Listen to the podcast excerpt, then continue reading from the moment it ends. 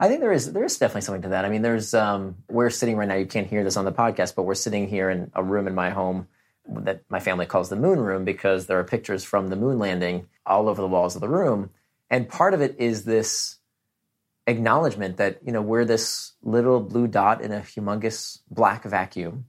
We've never found life anywhere else in the universe to date. It took four billion years to create what we have today. And so there's something very awe inspiring about that journey that every life form has taken to get to where it is today. And that that's very, very special.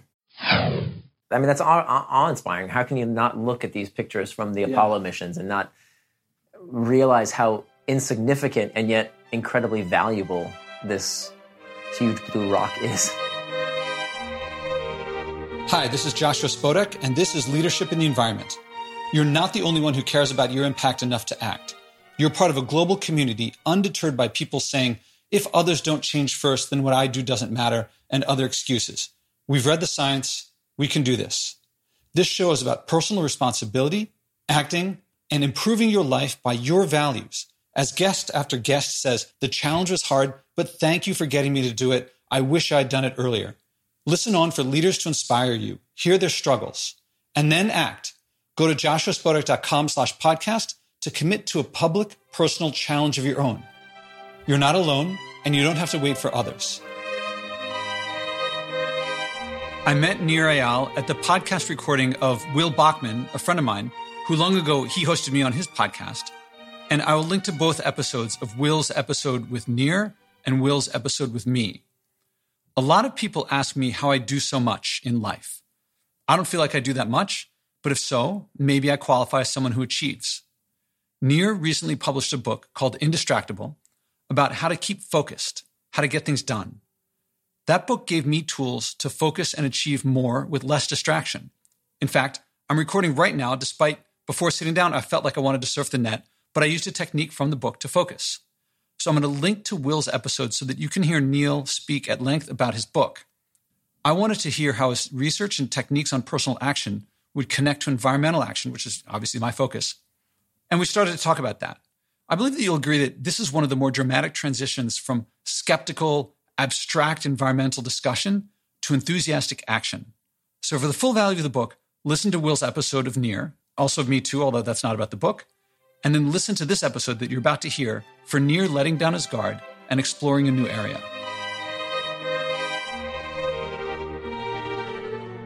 Welcome to the Leadership in the Environment podcast. This is Joshua Spodek. I'm here with Nir Eyal. Nir, how are you doing? I'm doing great, Joshua. Thanks for having me. Thanks for hosting me. I'm, I'm actually in your home, and we were just talking about in your book, Indistractable, we talked about your wife has an indistractable uh, crown, which I hope to see in a little bit. Yeah. And there's a picture of it in the book. And I, I, have to say that before meeting you the first time, uh, when you spoke at um, where I'm going tonight, the uh, the Stand Up New York. Oh, okay. I listened to a bunch of of interviews that you'd had already, and I really thought I heard, you know, you hear you a bunch of times. I figured, okay, I know what it's about.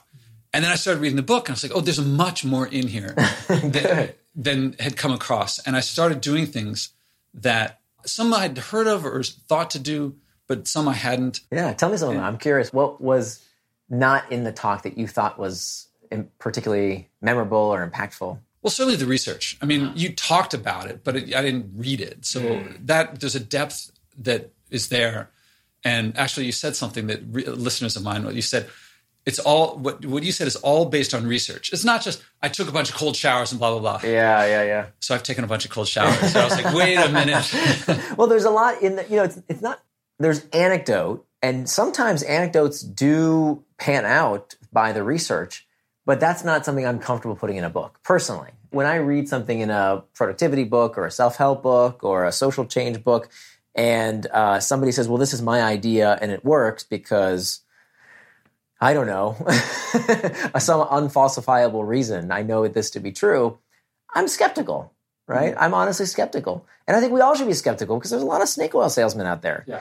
And so instead, I want something that not only is effective, right? I've tried everything in the book, but also is backed by peer reviewed studies. There's 20 pages of citations in there. Mm-hmm. And everything that I recommend, there is a citation for. And so it's not just, okay, I made up this technique and, you know, it was revealed only to me and now I have to share it to the world. No, no, this is stuff that you could all could look at the evidence, look at the studies. What I think I add to the, to the discussion is a framework, is a logical way of thinking about it so that you can apply it in your way and share it with others. And also motivation. So I'd heard that before, and I'm going to ask you a question you've been asked a million times, but I want my listeners to hear is something got you on this path mm-hmm. and it was personal. So what can you share the story with the daughter? Sure. Yeah. So for me, it was about five years ago. I was sitting with my daughter and we had this beautiful afternoon planned and we had this book of activities that daddies and daughters could play together. And one of the activities in this book was to ask each other this question that if you could have any superpower, what superpower would you want? And I remember the question verbatim, but I can't tell you what my daughter said because in that moment, I was distracted by my device. I looked at my phone as opposed to being with my daughter, and she got the message that whatever was on my device was more important than she was. She walked out of the room, and by the time I looked up for my phone, she was gone. And uh, that memory kind of still stays with me today. Mm-hmm and that was kind of the moment when I, I, realized, you know what, I need to understand and reconsider my relationship with distraction. That it was taking a toll on my personal life, it was taking my, a toll on my health. I was, you know, I would say I would exercise, but I didn't. I would say I would eat healthfully, and I didn't. I would say I would get done that big project at work and didn't do it. Uh, and so uh, my relationship suffered, my work suffered. And so that's kind of the impetus of, of why I decided to start doing this research around why we get distracted. Why do we say we're going to do one thing and yet we don't do it. We do something else. And something that you you distinguish a lot that is it strikes close to home for me is that a lot of people say cell phones, screens, these distract, and that's the issue. And that uh, never in the history of anything have we had such distraction to me, it's like that's a symptom, but it's not the mm, cause. That's right. I totally agree. So what's the? But everyone says it. Right. It, it's hard to get people off of that because it's a really good scapegoat, uh-huh. right? And you know, somebody asked me in an interview. They said, you know, what keeps you up at night? And my answer is simple answers. That simplistic answers have always gotten our species into trouble. Mm-hmm. Whether it's that ethnic group is the source of all my troubles, that political party is the source of my, all my problems, uh, that uh, whatever it might be, whenever we blame something outside ourselves and we attribute more power than than is is correct, we get ourselves into trouble because we don't take personal responsibility for what we ourselves could do about the problem.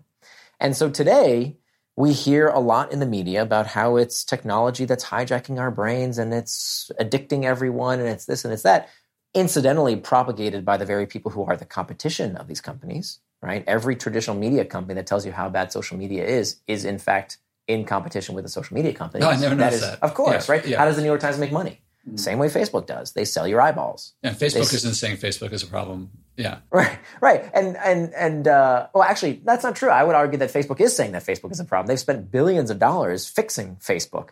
But I think what you don't see in the media is the other side of the story. You don't see the personal responsibility angle. You don't see the simple things that we can all do to put technology in its place. So I wrote this 280 page book to tell people how to stick it to these companies, not by saying, you know, holding, let's hold, let's all hold our breath until the geniuses in Washington fix the problem for us. Let's all wait for these companies to make their products less engaging. That's not going to happen.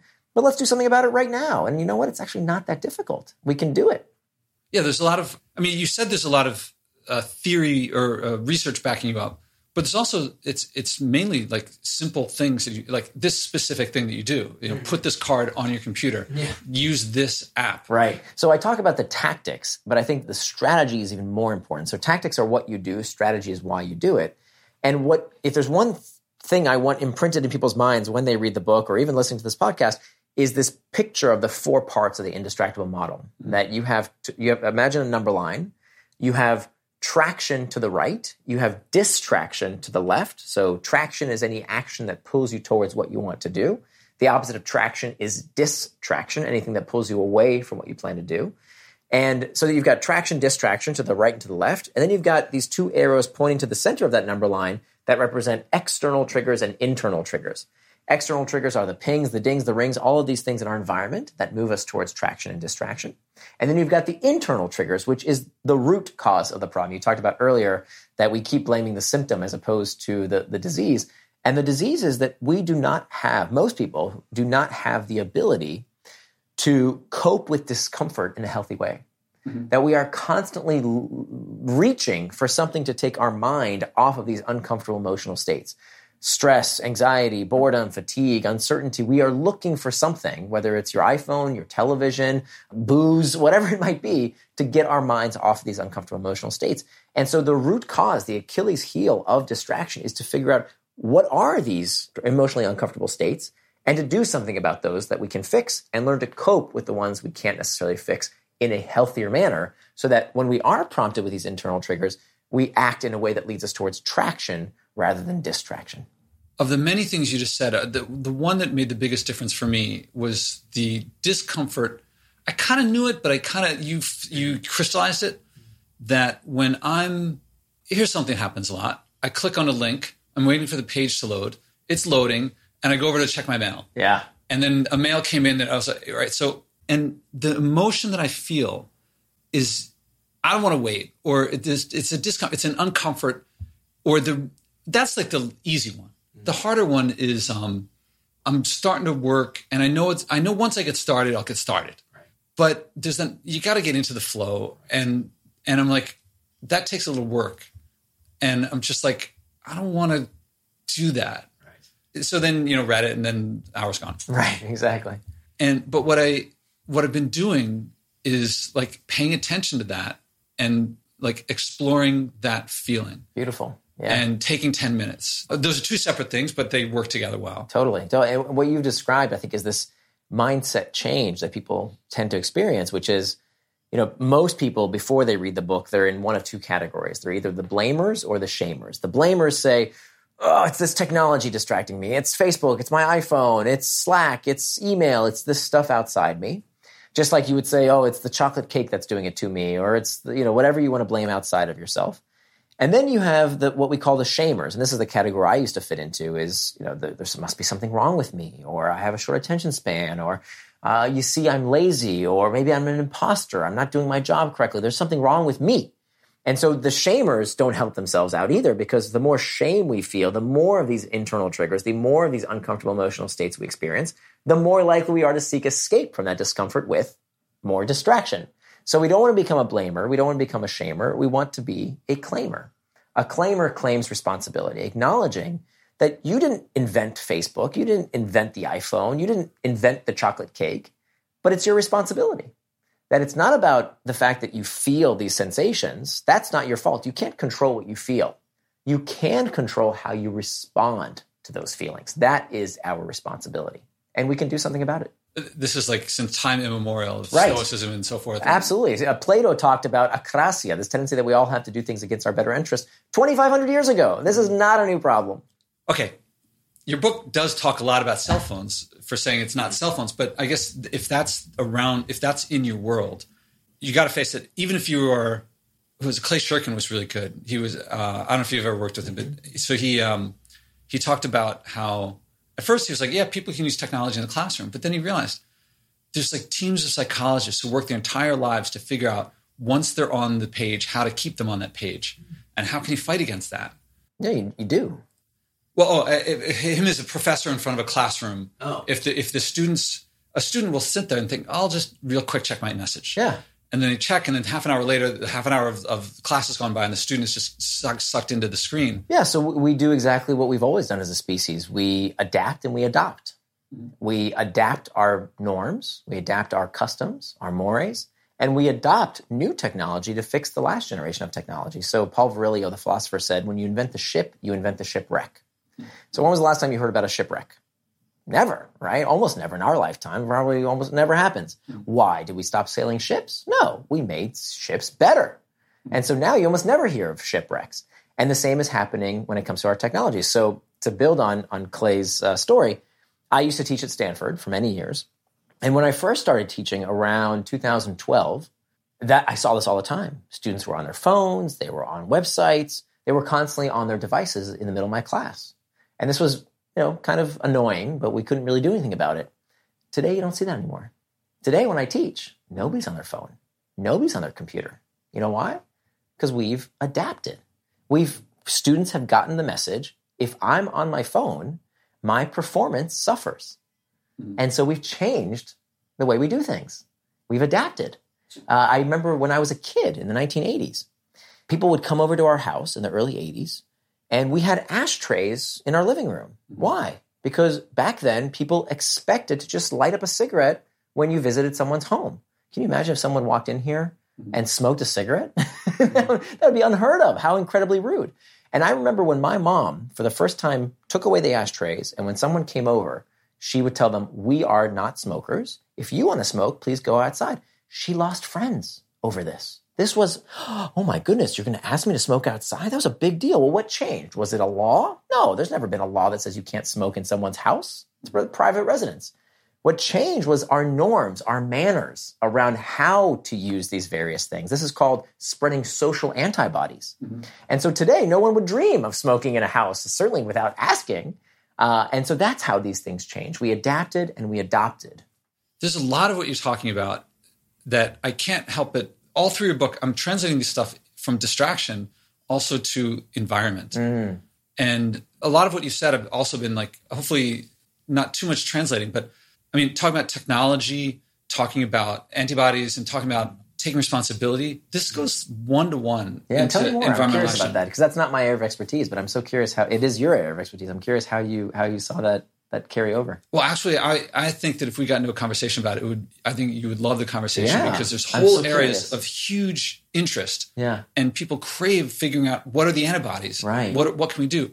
So most of what passes for leadership right now in the area of the environment is telling people like here's a little thing that you can do and hoping that these little things will add up to big things. Now, I'm not going to argue against that it may happen. But I think a lot of people like they'll do straws for a little bit and be like, "This didn't do anything," and then they kind of like, uh, "What?" Or I, even worse, I think, is when we think that banning straws does something and it really doesn't. Right? It actually gives people the feeling, the the false feeling that they've done something, and meanwhile they're polluting in a hundred different other ways that actually make an impact. So it's this internal motivations, their emotions, their their their models for how things work. That's what carbon dioxide is not the cause of global warming. Mm I could pick mercury, I could pick lead, I could pick deforestation, I could pick any of a number of issues, you know, losing topsoil and things like that.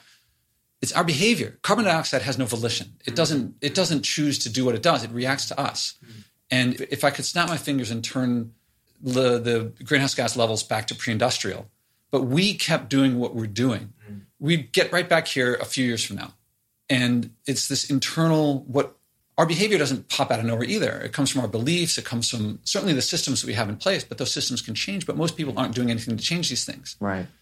Do you think that the solution is individual level or government level or you know what what strata is this does the solution really come from? Well, yes to all of these things. I mean, if we if we leave out any of them, it's not going to work. But also, there's there's blamers and shamers, and not a whole lot of claimers. Right. Right. So there's a lot of people saying government should do it and until they do it, what can I do? What I do doesn't matter. I mean, for me, I can tell you that a lot of people, for a long time, this threw me. People would say to me, look, you cannot fly all you want. You're one person out of a billion. No one else is doing anything. And until we do massive change, what you do doesn't matter. All you're doing is missing out on the Eiffel Tower. Mm. Just go fly. I think they're partly saying just go fly to me so that they can fly themselves. Fly themselves right. Yeah, so they can sleep better. Right. It's not so that they can fly. They were already doing that. So they can sleep better. It's, a, it's an internal thing. Right. For a long time, that threw me because the math checks out. Yeah. Like what I do is one part, one, whatever I do divided by 7 billion is zero or, you know, negligible.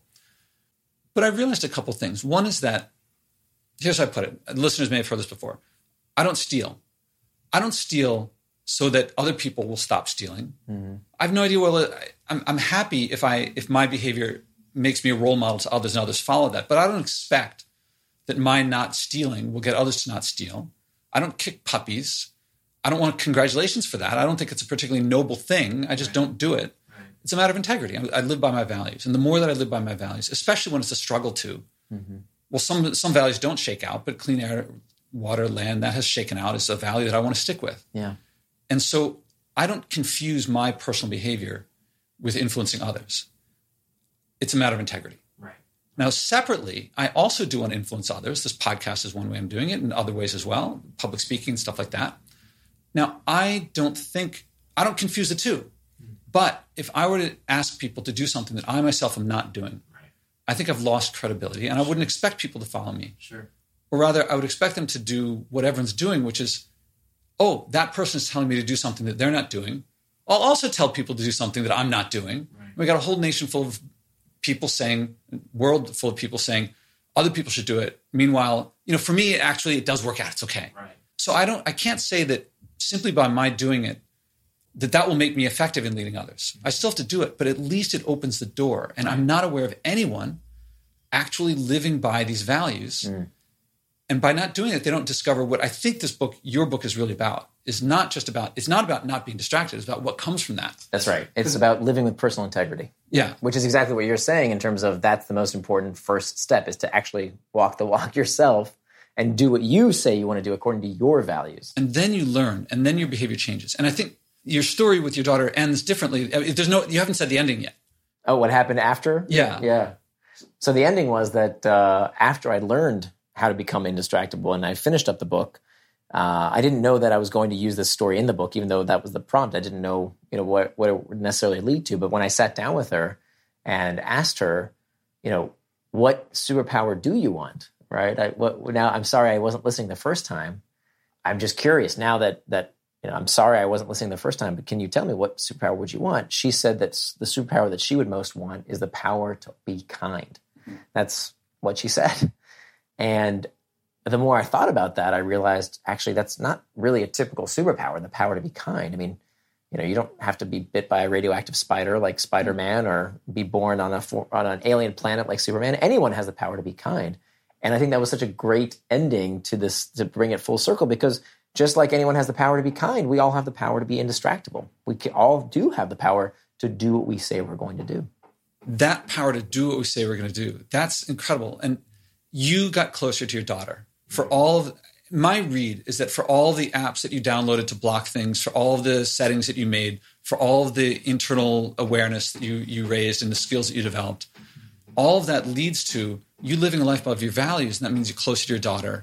And that's what has emerged for me with acting environmentally is that for all of people hear me avoiding packaged food and they hear me avoiding flying and they hear me with my diet and things like that but what it's actually about is the not flying is not missing the eiffel tower mm-hmm. I, I have to change my language here certainly there's my identification that's a big thing that like I, I, half expected you to have a shirt like I'm indistractable. I have one Okay. downstairs. and I mean on yeah and so i certainly have I, i've thrown my identity into this so it makes it a lot easier Right. It's it's really interesting you say that actually because there is a section of the book about how long-term behavior change is identity change. So when someone calls themselves a devout Christian, an observant Muslim, even a vegetarian, that identity helps them stay on track, right? So a vegetarian doesn't wake up every morning and say, "Hmm, I wonder if I should have some bacon." No. I am a vegetarian. This is what I do because of who I am. So I think absolutely the reason I called the book Indistractable is because I want this to be the new moniker. I want people to say to themselves, just like my mother said to someone, we are not smokers. This is something we do not do. We do not smoke inside our house. And so by saying to others, I am indistractable, that's how we affirm our own identity. We announce to ourselves as much as everyone else, my time and my attention and my life is not controlled by others. I decide how I do those things. and this is lacking in the, uh, the environment is that people are just like yeah it matters to me but when push comes to shove other things matter when they'll say oh yeah i want clean air Right. but i do want to see the eiffel tower and when the values clash they, they generally on, on the whole we can look at the oceans and see what they're choosing they're choosing starbucks over we've all seen the pictures of the beaches covered Yeah. with plastic Right. But where do you, I'm so curious in terms of, and again, this isn't my area of expertise, but I'm just curious as a, as a layperson, how do we figure out the best bang for the buck? Because there is, many times, I think there is the desire to do something that can overpower our desire to think through something.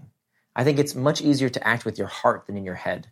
So, for example, I think plastic straw bans are not helpful because we know that 90% of the plastic in the ocean comes from, what is it, six rivers in Africa and Asia. Mm-hmm. None of those sources are from Western countries, not from Europe, not from America. You know, what we see when we have these plastic straw bans is that we all saw that picture of the of the sea turtle with the straw stuck in its nose and it's horrible and it feels terrible. And then we pass a regulation or we bring these these aluminum straws with us that turns out to you would have to consume thousands of plastic straws to make up for the energy that took it took to make one aluminum straw. And we haven't put it in proportion. And we make ourselves feel like, hey, I did my job, when we really haven't. All we've done is made ourselves feel good. And so I'm curious, when do you know that we should lobby for change? Because we we we do not have more than 24 hours in a day, right? We all have the same amount of time. When do we know when the problem is a systemic problem? Like how do we fix those those six rivers in Africa and Asia? versus when do we try and do something here that's actually going to do nothing for the problem? How do we know the so, difference? To learn how to behave, to learn how to act, there's we know how to teach how to act. In every other area, you you practice the basics. And someone who hasn't acted doesn't know what they're talking about. Mm. Most of us don't know what we're talking about because we've rehearsed and practiced acting, not caring about the environment. And so however much we care, what we're good at is putting it second. So to me, there's it's a lot of people saying like, here's what we should do or here's what we shouldn't do. It's like the guy at the gym. This is the I don't know why I got to come up with a better metaphor, but if you go to the gym enough, eventually someone comes in who has not been to the gym before, but has read a bunch of books, but hasn't actually lifted weights, right. and comes in and starts giving advice to people who have been there for years, like, oh, you know, you should hold it this way. Yeah. And they don't even know enough that they're embarrassing themselves because right. everyone's heard it before but you know you got to learn to do things it's you can't describe how to write music if you haven't played music right but I, I, guess the i'm looking for the right metaphor as well because in this respect it's not about the individual right if if you're a really fast runner or, or you you know you're an incredibly strong athlete well then the proof is in the pudding because it's the work you put into yourself but when it comes to global issues to answer the question that you're thinking of yeah you have to practice is and, it practice though? What if you're practicing the wrong thing, like recycling, for oh, example? Okay. We've been told for generations that recycling is the way to go. Turns out there's a lot of nuance there. There's a lot of things to, we to, should not be recycling. A lot of money being diverted from, you know, into recycling programs. That's a big fat waste of money that should go in other places. Most of our recycling is being dumped into landfills anyway. And there isn't a landfill shortage, so what the hell are we doing in the first place? How do we think systemically as opposed to placing it all in an individual because so many times the individual is misguided. Feeling inspired? Do you like hearing others acting that you're not alone? Go to joshuaspodek.com slash podcast to hear other interviews, but even more valuable, join the growing community of people who care enough to act, not just talk. Read the list of people who have taken on personal challenges and then commit to one yourself. Don't be surprised if you end up loving it, changing more, and finding people following you without you even trying. That's what happens when you improve your life by living by your values. If we were talking about distraction right now, yeah, and someone was focusing on the technology but not themselves, mm-hmm. you'd say you got to work on yourself as part of this. Mm-hmm, mm-hmm. I, I, want to walk you through the process I described before, okay. and I think it will change a lot. Yeah. So, uh, is the environment something important to you? Absolutely. Okay. Have you acted on anything? Sure. Okay, yeah. with respect to the environment. Sure, so, sure, sure. Yeah. When you act on the environment, what has motivated you? What have you thought about? What images have come to mind, or what? Why do you care? What do you think about when you think about the environment? What do I think about when I think about the environment? I think about, for me, it's conservation. It's preventing human encroachment as much as possible. So, for example, I think one of the best things we can do is to live in geographically confined areas. Like living in the country is bad for the environment. So, so living in cities, to me, is one of the best things we can do for it. Like, don't live in the suburbs where there's all this urban sprawl. Urban sprawl is a, is a huge environmental disaster. It leads to more cars, it leads to more space. You know, single family homes are a disaster. We shouldn't be building any more single family homes. We should be living together and leave nature the rest of it. So you're talking about strategy. This nature that you're talking about, this encroachment that you're talking about, what's do you have something in mind? Do you see something there? Do you feel something there? Yeah, it's untouched by human hands, like more preserves, more untouched nature. Does that make sense? Yeah, although I mean, it makes sense, but it, it can mean a lot of things. Are you? Did have you viewed untouched nature yourself? Have you viewed touched nature? Well, you know, it's hard to get to real untouched nature. you know, the best example is when you do fly over the continent and you look down and you see what untouched forest looks like, right? Or you look at a map of the United States and you can see, you know, one of these most wonderful things the, the federal government ever did of having wildlife preserved areas. That's important. We need that. That's that's our. Why is it important? Have you have you personally experienced them? Well, I think it's it's important because it's an asset that you can't. So when we we think about maximizing option value, I think that's the way I think about it. That we don't exactly know the value of every species that's going extinct today. What we do know is that we've cut off the genetic lineage that may lead to a discovery, that may lead to some kind of intrinsic value and extrinsic value of that species that we will never be able to explore. We will never know once that species is extinct. And so, and the same goes for our ecosystems. The more land we gobble up and take away from nature, the less of it can ever come back to some degree. That doesn't necessarily matter to you. And I feel like there's something personal that is I'm hearing a bit of abstract, like hmm. an, a species may be of value. Perhaps a cancer preventing chemical may be found in it or something like that. But what about for you? It, I feel like there's something more personal. I mean, have you walked in forests when you talk about forests? Sure, yeah. Is that something that comes to mind for you when you talk about the value of forests? Or yeah, yeah, but I think it's more of, of from a as a human being that shares a planet with generations to come. You know, it's like it's like the same way I would feel around burning a book, right? That if you have you don't burn books, that's sacrilege because there's knowledge there, there's information, there's a viewpoint, there's a perspective that once it's gone, it's gone. And so we should preserve. I think preservation and conservation is is a value. Is that is that what you're getting at? Or? Well, in, okay, so in books there's knowledge. Mm-hmm. If you're burning nature, I, I don't mean burn literally, although it could be burning literally what is there? What's that? If it's not something that someone in books book, someone took the time to write something out. There's value that the person put in there, and in your book, there's there's something really that you you have a message you want to get out there. In nature, it's not someone didn't put something there. There's something. It feels like there's something there. I asked this question of a lot of people, and I've never gotten the same answer twice. And I think I thought everyone was going to answer the same way that I did. What, what's your answer? Well, it's a lot of things now, but I mean, because when you go into something, you discover more and more and more and more. Right. But I can say at the very beginning, it's what got me into physics, which is the beauty of nature. Yeah. I feel like the more that I would study nature, the more I could find beauty at deeper levels. So, mm. like when you learn how light refracts to make a rainbow, mm. and you look at that equation, there's rainbows in the equation. I can't put it yeah, into, yeah. and I, I can see that, and I can see how math, the math that explains one thing explains something else. And to me, the way the best way I can explain it to others is when they do the MRIs or the uh, brain scans of, of mathematicians looking at beautiful equations, mm-hmm. the same parts of the brain light up as when musicians listen to Beethoven, right. and that's what I'm getting that yeah. feeling. Yeah. And some people look at physicists and think white lab coats and technology and stuff, but that's the tool. But what I'm getting at is how nature works at yeah. a deeper, more fundamental that's level. Interesting. Huh. So that's curiously, that's your value. Oh, sorry. Well, that's what got me started. Yeah. And and there's a beauty to that. Yeah. Now, if I work hard, I've all the mindfulness stuff. I can look at a pile of garbage and see beauty in that as well. Right. Still, there's something different between, you know, like a fish swimming in a river and and garbage. Right. Right. And I, I like. I want more fish swimming in rivers. Yeah. And less garbage. Yeah. I think there is there is definitely something to that. I mean, there's um, so we're we're sitting right now. You can't hear this on the podcast, but we're sitting here in in a room in my home uh, that I, that my family calls the moon room because there are pictures from the moon landing all over the walls of the room, and part of it is this acknowledgement that you know we're this little blue dot in a humongous black vacuum. We've never found life anywhere else in the universe to date, and so there's it took four billion years to create what we have today and so there's something very awe inspiring about that journey that every life form has taken to get to where it is today. And that that's very, very special. Is that is that Have you listened to Pale Blue Dot by any chance? No. Oh, I'm gonna send you a link. Uh, Carl Sagan did oh. it's a it's a, a, spoken essay that he did. Oh, and it's oh. touching. It like I'm I feel chills every time I think about it. Huh.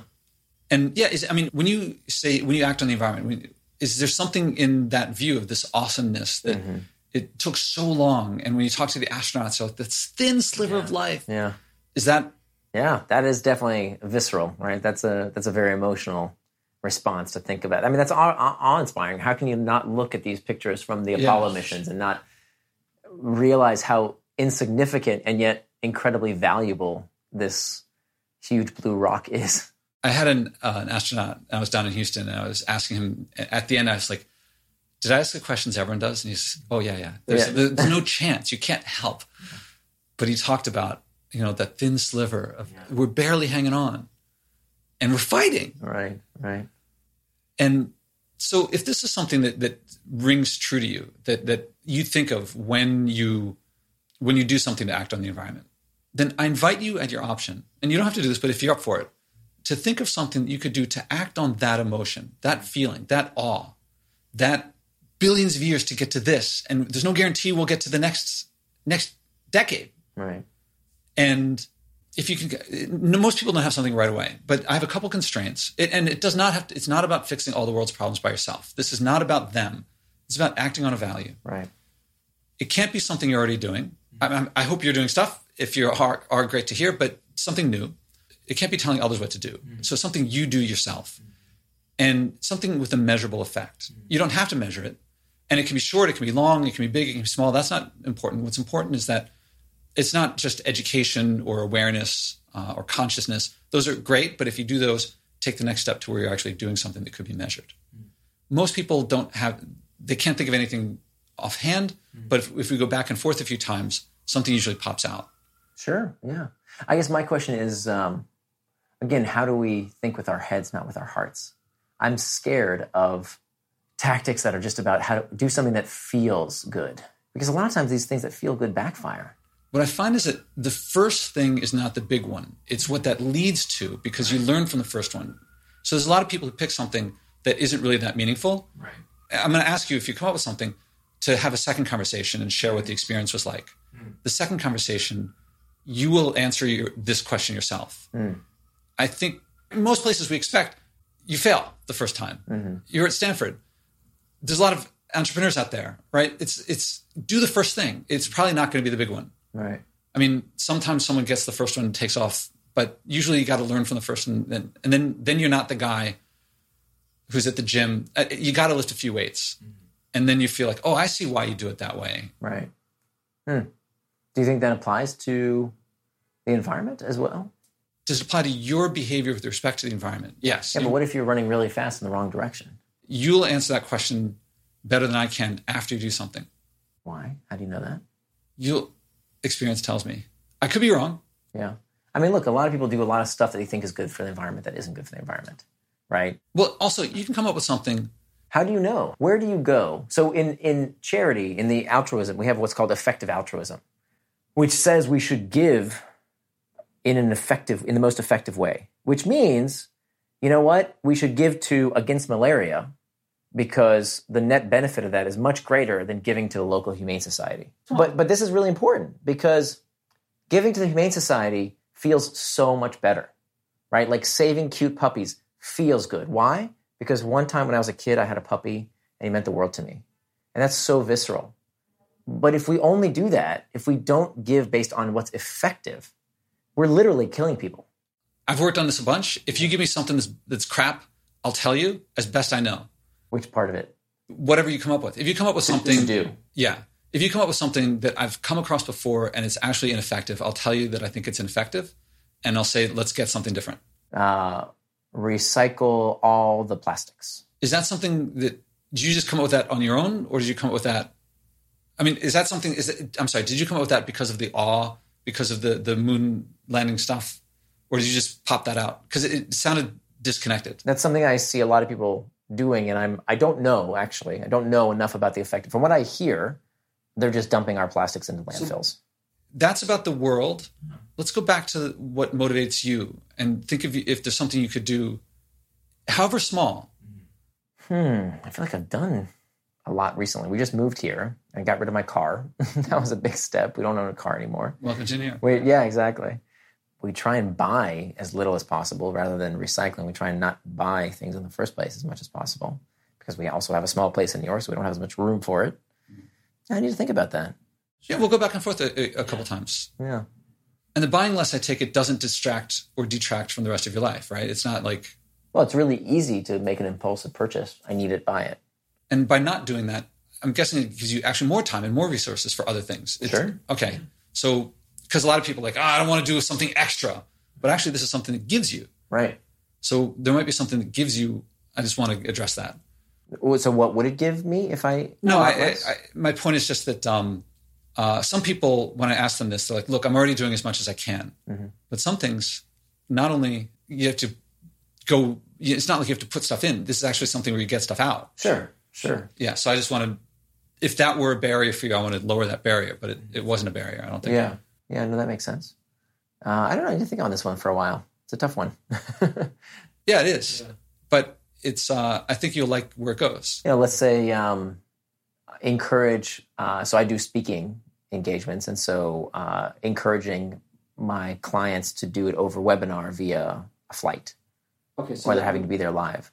was that something that would that you would appreciate? Would that benefit you? Sure. Yeah. So there are, there are talks coming up that you could say, you know what, let's maybe that Sure. might be. I'll give them a heavy discount if they if they don't require me to actually travel or fly to to go out there, Okay, and we can do it online. Oh, this reminds. Yeah, I had a guy who was. um This wasn't a recording; it was just a friend of mine, and he organizes conferences. Mm-hmm. And he said, you know what, I got a conference coming up in Shanghai. The local guy, he knows how to do this. Yeah. I'm going to empower him, delegate more. I'm going to benefit. I'm just not going to go to Shanghai. Yeah. And the, it, Shanghai went off, Right. and he benefited. You know, he didn't have to go. The other guy's now more capable. The company grew, Right. and this sounds like that. Sure, could be, or or even better, I could still do it, but uh, through the miracle of the internet, right? I don't have to actually physically be there. I could do it through Zoom or Skype or something else. Okay, so now let's make a smart goal. Uh, it sounds pretty specific, actually. How long do you think it would take before you have one of these events that you would swap, make online instead of? Oh, I do two a month, so if I could convert one over, So, if we spoke again in a month, would you be able to speak about the experience? uh, sure, month or two, yeah. Okay, so a month, two months. Okay, Depends on how quickly I can get someone Yeah. to change their mind, but yeah, Okay, now addressing what you were talking about, could there be rebound effects here? Could there be, if you use that time to then take your entire family to fly somewhere instead, that would, it's what you do also otherwise. Okay, if you now had free time because you're not traveling to this other event, and you said, you know what, I got all this time. Let's take the wife and kids, Co- one daughter, one daughter, well, wife and kid, and we'll go somewhere. Now that would be three people flying instead of one person flying. So what you replace it with, you can't replace. If you were to replace one trip with three trips, you would be less effective. right, So I want to make sure that if you find yourself having free time, that if you spend that time spending time with the family here, then you would I think there would be a net benefit. Sure. If you use that time and savings to buy a bunch of plastic and dump it in the ocean, then it would not be. So I'm also going to ask when we speak next, what did you do instead? yeah, And that will be my check to address your concern. What if I think I'm doing something effective when I'm not doing something effective? Because with recycling, yeah, there are lots of issues with recycling. A lot of people don't realize that recycling plastic has not been shown to reduce the virgin production. So there are pushback. So I just want to address that concern of yours. yeah. No, that makes sense. Yeah, sure. I don't think I'll use that time to take my family somewhere else. Or if you do, it would be, I mean, you could go to Central Park. yeah, we can go- locally, right? Yeah. There's plenty to do here. So now the way that you're talking about this now is different than you were talking about it before. Hmm. That's this change. It's only we're only five minutes in here, right, right, but I predict that after you do it, you're you're going to have to talk to people Mm-hmm. and say to them, "I know you expect this, but I'm going to do it that way." And you, there's an emotion that comes in Hmm. and connections that you're going to have to handle that people who haven't done this mm. don't know how to handle. Mm. And that's the stuff of like, that's the equivalent of, of the guy at the gym actually feeling what it's like to have to wait, possibly risk injury or something like that, or, you know, to why the form is the way that it is. Mm. And you have to feel that. You can imagine it, but you really have to feel it. right. And you're going to look in the audience and see, like, uh, you can't see the audience the same. And you're not going to get the same applause Right. and you're gonna be like, is this better or worse? And you're gonna find you're gonna find some things out, mm-hmm. but you're also gonna think what I can do differently. Mm-hmm. What I could I predict a lot of people, and I don't want to lead the witness here, but a lot of people start doing one thing and then as they do it, they realize other things that they could do mm. that were closed off because one thing I'm not doing with you is blaming and shaming. I'm supporting because we've all been told we're hypocrites. We've all been told we're greenwashing something, and and so we protect that. Right. Hmm. Interesting. Yeah, no, that makes a lot of sense. So Yeah. So what you're saying is basically if you're doing anything that's even if it's not well, are you saying even if it's not necessarily it doesn't matter whose standards it's effective by? We shouldn't necessarily care about that. We should just start and along the path of starting, we will hopefully do more research, we will learn, we will take the next step, and in that process we'll tack and and, and change our behavior for net benefit. I, roughly speaking, you have to start with your Something. your your own motivation. Because if if I told you what, I, there's no way I could have come up with what you just came up with. It would not have resonated with your life, and so I couldn't have done that. And maybe you'd comply. Yeah. What I like about what you're saying is that it's not about getting others to do it. I think there's something really powerful about that. I mean, I see this with kids and their parents quite a bit, where parents will say, Oh, I really need your book. Oh, really? Why? Because my kid won't get off the computer. Right? or my my colleagues or my boss or this person needs it, that person needs it. And it's so interesting because I don't think we can tell our kids, you know, get off Fortnite, stop playing on the on uh, stop playing Xbox while we're checking our Facebook account. I did notice phone. in your book that you said you were talking about how to make kids indistractable, right, there's a whole section on that. and you said no computers in the bedroom, and then you have a chapter on how to be a great what an indistractable lover, and I was like, computers in the bedroom, what's going on here? No, no computers in the bedroom. Wait a minute, yo, you said that's what you do now. Not anymore. Yeah, at the right. beginning. Yes. Yeah, I oh, was like- oh, I was filled with distraction and Yeah. hypocrisy back in the day. Now we don't have any television in our bedroom. No television in my daughter's bedroom. No computers in either of those Yeah. uh, either. And I was like, I was like, Oh, that's I, obvious. I was like, patient zero. I mean, Yeah. I've, I've converted myself. I mean, I wrote this book for me, so I've changed dramatically over the years. Um, but yeah, till now we we've changed dramatically. So I think I think that you may have experiences here Mm. with respect to your behavior that affects the environment, similar to what you had with your daughter. Yeah, And I'm really curious to see if what went into making this book, I think a lot of what's there, you're going to feel like, oh my God, this is the same journey I went through. it's interesting. Yeah, it's a really good point. By first doing it for yourself, you make you make a really good point of seeing what you can do. If I understand correctly, it's seeing what you can do, taking the first step for yourself, and you are the example, right? Because by I think what your path is is that's what leadership looks like is not being a hypocrite, right? Trying for yourself. And do you recommend uh, actually keeping it private? Is that better to actually keep it to yourself for a while, or To keep or- what to keep what what you're doing? Yeah. Actually there's I think of Lorna Lorna Davis, who's a, a guest on. She I interviewed her about a year ago, and she made her she's not buying new clothes for a year. Hmm. Actually, the year ended December fifth, and I'm going to interview her in a day or two. Hmm. She just retired from the C-suite of Danone, thirty billion dollar company. Mm-hmm. She's constantly she's telling all the world, hmm. and she's constantly sending me like these super high powered executives. There's all there's like several dozen high powered female executives out there not buying clothes for a year Yeah. because of her. And Love she's it. like, yeah. But then there's others who just like they're just doing this little thing. Yeah. It that I can't tell me how it goes, and you tell me what works for you. It's interesting. Yeah, I like it. It's great. I appreciate it. Thank you. You're welcome, and uh, I'll say you're welcome because you said thank you. But really, it's I, I'm there's a lot of technique that went in there that I didn't just say. There's a lot that went in there. If I were a piano teacher, I didn't just say hit the keyboard. Right. I said, put this finger here, this finger here, this finger here, and you got to play some scales. And the more scales that you play, eventually it stops becoming scales and it starts becoming you expressing yourself. Right. And so I did walk you into a particular thing in a particular way. My first TEDx talk is about this. Hmm. And I hope that our second conversation will be taking this to a whole other level because you have researched and you've put together and you've worked with people in ways beyond what I have.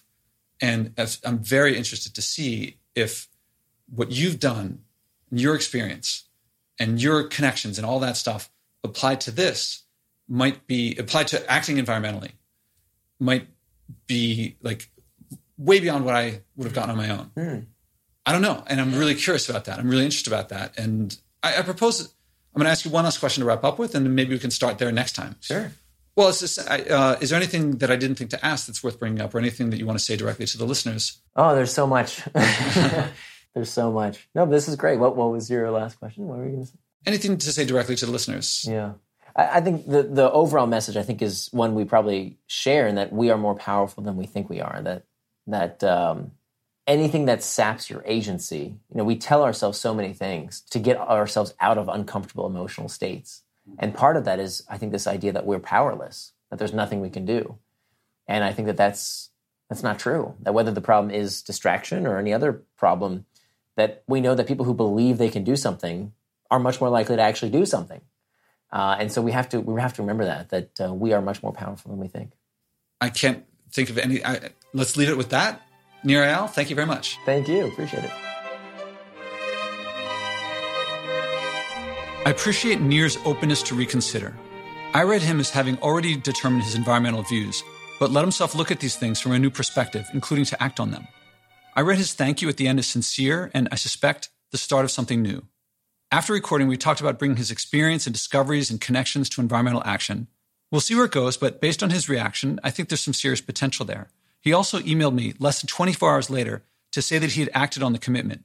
I don't know the details, but it sounds like he's avoided a flight. That is, he scheduled something that would have been in person to be online instead. And I suspect this came at no loss in business. But we'll have to hear from him after the online talk. For all I know so far, it could lead to problems. I can't wait to find out.